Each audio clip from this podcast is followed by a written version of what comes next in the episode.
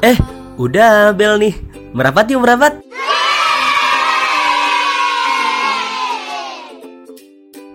Oke, halo. Balik lagi bersama saya, Maruf El Munir dalam podcast Pikir-Pikir Lagi.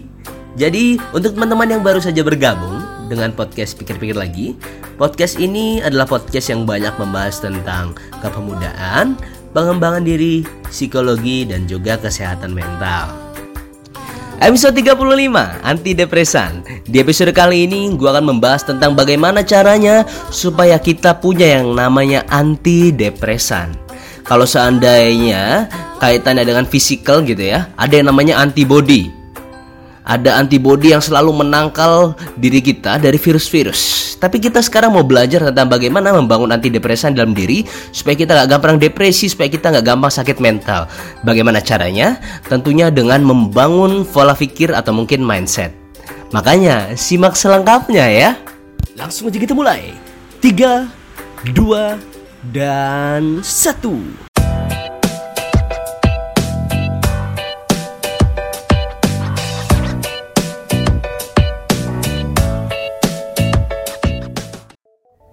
Oke, halo selamat pagi, siang, sore, malam. Para sobat-sobat pikir-pikir lagi. Di episode 35 hari ini tanggal 14 Wih, tanggal 14 ya? Terakhir gue bikin episode tanggal 14 juga tadi gue cek. Kok bisa pas begini? Ya, kebetulan tanggal 14 itu adalah tanggal yang spesial gitu ya buat gue Karena 14 Februari itu adalah ulang tahun gue Tapi kenapa malah bulan kemarin gue ini ya malah libur nggak bikin podcast. Ya gitulah. Sorry sorry sorry. Nih jadi ngobrol ini itu kan. Ya by the way tadi gue udah bahas tentang di pembukaan tentang antidepresan itu sendiri. Nih banyak hal yang mungkin nanti kita bisa sharing-sharing gitu ya. Salah satunya kenapa gue mau bikin episode ini? Ada latar belakangnya guys. Latar belakangnya adalah di bulan lalu lagi ramai-ramainya ada seorang terapis yang hits luar biasa di sosial media, terutama Instagram begitu, punya channel YouTube juga, punya kelas berbayar. Tapi ternyata ada skandal-skandal yang mungkin aku bisa bilang belum tahu benar atau salahnya ya. Karena kan belum bisa dibuktikan juga. Nah, jadi itu adalah latar belakang awalnya karena sebenarnya konsep episode ini sudah dibuat di bulan lalu ya sorry agak terlambat ya. Tapi nggak apa-apa. Gue yakin hal ini masih akan terus relate sampai kapan pun juga. Tapi daripada lu bingung takutnya nggak semua orang mengerti tentang kasus yang tadi gue bahas sedikit. Gue mau bahas sebuah akun. Akun yang apa ya IG-nya ya? Revina Revina Vite kalau nggak salah. Dia itu adalah seorang anggaplah apa ya uh, influencer atau mungkin selebgram ya gue juga kadang ngerti sih siapa. Intinya followernya banyak. Intinya followernya banyak.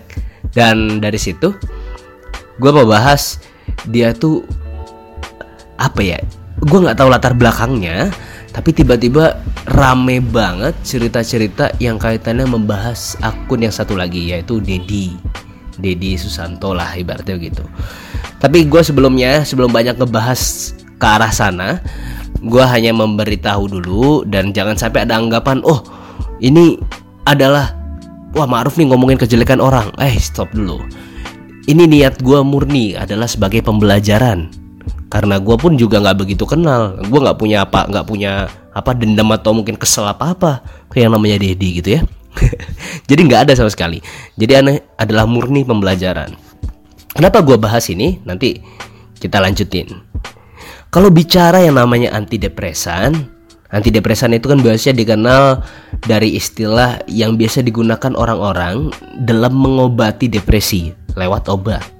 Tapi sebenarnya Antidepresan ini yang gue maksud bukan itu ya. Bukan yang obat-obatan untuk menghilangkan bagaimana depresi itu bisa hilang, bisa mereda. Enggak, enggak begitu. Karena gue ngebahas bukan secara apa antidepresan bukan sebagai nama obat atau mungkin apa segala macam tapi lebih umum lagi. Antidepresan sesuatu yang bisa menangkal diri kita dari depresi-depresi.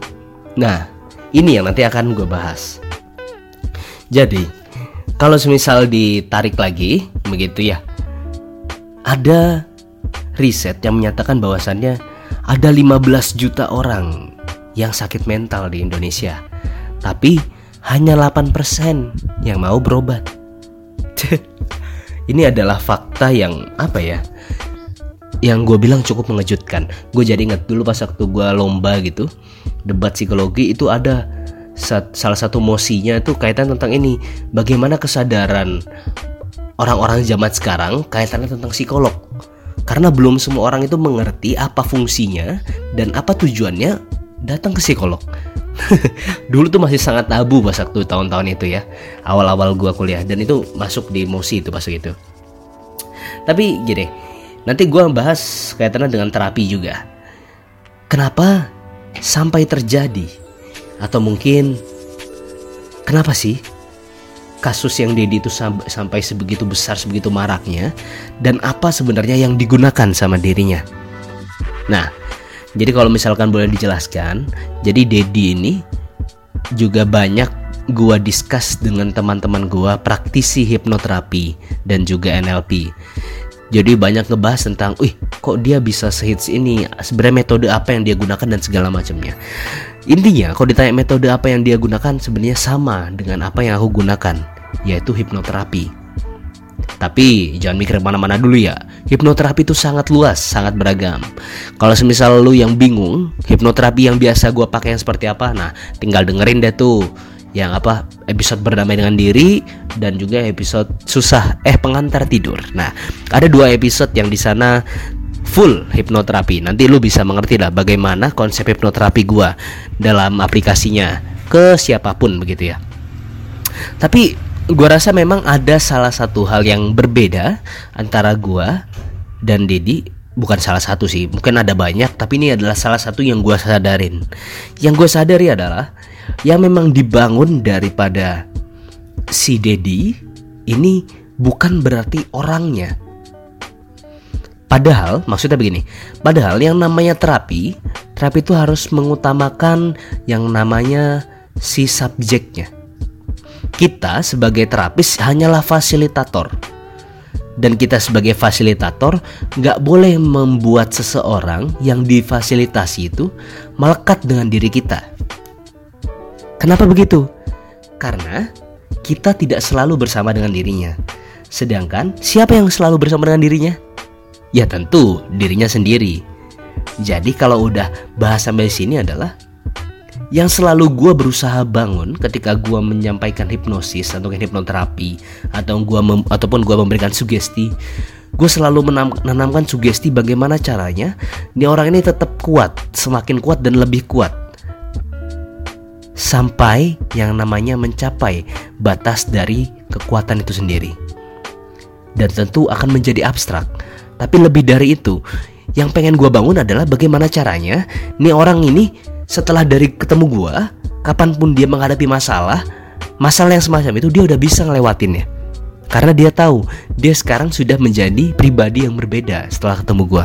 Itu yang pertama kali atau mungkin yang selalu gue coba buat atau mungkin gue coba bangun di sesi-sesi terapi gue. Dan di sisi lain yang gue lihat ada unsur bagaimana caranya membuat orang melekat di kasusnya yang yang terapi-terapi yang digunakan si Dedi. Dia menggunakan hipnoterapi yang sangat emosional, sangat-sangat emosional, tapi selalu menempatkan dirinya, dirinya, benar-benar dirinya di dalam sesi terapi. Nah ini ini agak rumit, tapi itu itu adalah gambaran gambaran umumnya seperti itu. Dan memang ini ini yang perlu gue sadari ya.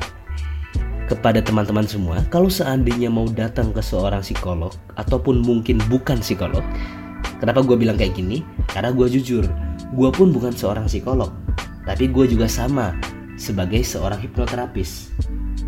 Nah sampai di sini kita harus sama-sama paham tentang bagaimana orang ini dan siapa yang merekomendasikannya. Karena dari situ setidaknya kalau misalkan kita nggak percaya sama si terapisnya paling nggak kita tahu si terapis ini dari orang yang kita percayai. Nah ini yang harus kita tekankan ya. Jangan sampai kita datang kepada orang yang yang terlihatnya di sosial media oke okay, wow gitu segala macam. Aduh jangan deh jangan sampai terulang lagi yang kayak gitu-gitu dah. Jadi kita harus benar-benar dulu. Paling nggak kita punya gambaran siapa yang akan menterapi kita. Kemudian kita harus tahu betul bahwasannya apa yang dibangun oleh si terapis adalah diri kita sendiri dulu. Oke, sehingga kah, suatu saat nanti saat kita menghadapi masalah yang serupa atau mungkin lebih, kita bisa melaluinya tanpa harus ada si terapis ini. Itu adalah konsep yang harus ada di dalam namanya terapi. Jadi, ada satu lagi yang mau aku jelasin tentang itu ya, tentang yang tadi terapi-terapi itu. Kamu boleh saja mendapatkan berbagai terapi dan berbagai obat untuk menghadapi depresimu. Tapi pastikan selama proses pengobatan itu atau mungkin selama proses terapi itu kamu juga dapetin yang namanya pikiranmu itu terbangun dan kapasitasmu itu berkembang tidak dengan kapasitas yang sama. itu adalah hal yang penting dan sekarang gini, tadi gue udah bilang pertama kali di awal-awal gitu ya, yang harus dibangun adalah diri kita sendiri. Kalau tadi bicara tentang antidepresan, sebenarnya yang paling gue masuk antidepresan itu, yang paling gue maksud tentang antidepresan itu adalah diri kita sendiri. Dan lebih spesifiknya lagi adalah pikiran kita sendiri. Dan kalau sudah bicara tentang pikiran kita sendiri, maka ini saatnya kita bicara tentang mindset mindset apa saja yang harus atau mungkin kita coba ngebangun di dalam diri kita supaya mindset-mindset inilah yang akan membantu kita menciptakan sebuah antidepresan di dalam diri kita. Baik, pertama. Nah, ini hal yang pertama ini udah pernah gue tuliskan di Instagram. Pertama adalah Kehidupan ini tak mungkin tanpa masalah, sehingga kita harus selalu mempersiapkan diri agar selalu siap menghadapi masalah. Nah, ini adalah sesuatu yang menarik ya karena gini yang namanya kehidupan itu nggak lepas dari namanya masalah kalau semisal nggak punya masalah ya ya nggak usah hidup kasarnya begitu ya tapi ini nggak apa gue gua selipin sedikit tentang bagaimana sih konsep yang namanya masalah itu sendiri. Yang namanya masalah itu sendiri kan di saat ada sebuah gap ada sebuah jarak kaitannya tentang bagaimana kemampuan kita dan apa yang harus kita hadapi. Kalau semisal ada ketidaksesuaian tentang apa yang kita mampu dan apa yang kita hadapi ini jauh, nah di situlah gap inilah yang menjadi sebuah masalah. Karena kita harus menghadapi hal itu. Nah ini adalah konsep dari masalah. Tapi yang harus kita sadari adalah kalau seandainya kita berhasil menghadapi suatu masalah yang artinya sebenarnya kita juga otomatis sudah meningkatkan yang namanya kapasitas dari diri kita. Dengan begitu, ke depan itu pasti kalau seandainya ada masalah yang serupa datang lagi, kita bisa lebih mudah menghadapinya. Karena apa? Karena kita pernah melampaui masalah itu atau mungkin masalah yang serupa. Ini nggak apa ya, lagi sambil koma. Nah, kaitannya tentang kalau selanjutnya, bagaimana kalau ada masalah lagi? Kalau seandainya ada masalah lagi namun masalahnya lebih ringan, apa yang akan terjadi? Tentu akan dirasa menjadi lebih mudah, lebih mudah dari yang sebelum-sebelumnya dan itu adalah konsep dari bagaimana kapasitas diri atau mungkin kapabilitas dengan yang namanya tadi sebuah tantangan atau mungkin sebuah rintangan yang harus dihadapi. Kemudian yang kedua yang harus dibangun adalah tidaklah masalah datang pada seseorang yang tidak mampu melaluinya. Nah ini kalau bahasa Islaminya bahasa setiap agama pun ada ini universal sekali jadi nggak usah terlalu banyak dibahas. Yang ketiga, jangan takut pada masalah. Terutama jangan takut pada masalah-masalah besar. Nyatanya hal itulah yang membuat lebih kuat sehingga kamu selalu melampaui, mampu melalui masalah-masalah kecil lainnya. Kok berantakan gue bacanya? ini gue tulis di IG ternyata berantakan ya. Ya intinya ini kaitannya dengan yang pertama tadi gue sebutin. Kita jangan pernah takut kaitannya dengan masalah yang besar yang datang pada kita. Justru kita harus senang karena masalah inilah yang akan atau mungkin yang sedang membantu kita meningkatkan kapasitas diri kita. nah, nanti kemungkinan ada berapa ya 6 ya akan gue share ya kemudian yang harus kita sadari adalah setiap orang itu unik sehingga berhentilah membandingkan diri kita dengan orang lain kenapa dikatakan unik setiap orang itu memiliki latar belakang yang berbeda-beda memiliki titik nol yang berbeda-beda, memiliki kelebihan yang berbeda-beda, memiliki kelemahan yang berbeda-beda, memiliki apa lagi? Memiliki bakat yang berbeda-beda, memiliki hobi yang berbeda dan segala macam perbedaan lainnya. Dan yang harus kita sadari adalah yang namanya selain unik, tapi juga manusia itu kompleks. Jadi kok dibilang setiap orang itu unik dan kompleks. Unik karena perbedaan, kompleks karena memang sebegitu kompleksnya sesuatu itu bisa terjadi pada diri kita atau mungkin sampai sesuatu itu bisa terbangun dalam diri kita. Apa yang membangun diri gua sekarang itu adalah sebuah hasil dari kompleksitas kehidupan yang gue udah gue jalanin seumur hidup gue. Kayak tanda tentang senang-senangnya, sedih-sedihnya, dan segala macamnya. Dengan ditambah dengan unik. Mungkin aku sama kamu pernah ketemu. Mungkin aku sama kamu pernah duduk satu kelas. Aku, mungkin aku sama kamu pernah liburan bareng. Tapi apakah sama rasa senangnya saat sama-sama berlibur? Apakah sama ilmu yang didapatkan sama saat sama-sama belajar di kelas? Tentu tidak. Dan inilah yang harus kita sadari. Sehingga kita tuh sudahlah berhenti dari membandingkan diri dengan orang lain. Karena bagaimanapun juga membandingkan diri dengan orang lain itu adalah salah satu hal yang paling gampang ngebuat orang itu depresi atau mungkin ya ngerasa ya jatuh lah ibaratnya down banget. Dan selanjutnya, dan selanjutnya nih yang keberapa berarti? Yang kelima. Yang kelima ini pernah gue bahas di podcast kaitan tentang yang namanya pengalaman itu netral, pikiran yang mengartikan. Ini udah dibahas ya jadi nanti silahkan didengar lagi kaitannya tentang apa itu? Um, oh iya menafsirkan pengalaman. Ada judulnya tuh menafsirkan pengalaman. Silahkan didengar. Yang terakhir yang mau gue share adalah daripada kekuatan berpikir ya. Jadi berpikirlah positif karena saat kita berpikir positif kita sedang menarik hal-hal positif lainnya untuk terjadi uh, di sekitar kita atau mungkin pada diri kita yang mungkin bahasa kerennya adalah ini adalah the power of law of attraction. Law of attraction itu seperti apa sih? Aduh ini panjang lagi pembahasannya Nanti silahkan di googling aja kalau ini Intinya yang namanya di dunia ini Yang namanya ya segala macam hal lah di dunia ini Itu punya energinya energi positif dan energi negatif. Kalau seandainya kita berada dalam posisi yang namanya energi kita positif, maka kita akan menarik energi-energi positif lainnya. Lain halnya, kalau kita sudah dalam energi negatif, kita akan dengan mudah mendapatkan energi-energi negatif lainnya. Eh, gue jadi pernah, gue jadi dapat cerita, dapat cerita gini. Jadi dulu pernah ada seorang murid gitu ya bilang sama gurunya, "Guru, aku sudah berangkat ke Mekah. Ternyata di Mekah tuh sama aja ya. Sama aja kenapa? Iya, ternyata di Mekah sama-sama ada pelacur." Terus gurunya bingung, "Hah? Oh, gitu ya?" "Oh, saya juga kemarin habis keluar negeri. Saya kemarin habis ke New York." Dan setelah saya ke New York, ternyata di New York saya baru sadari, ternyata di New York nggak ada tuh namanya PSK apa yang kamu sadari?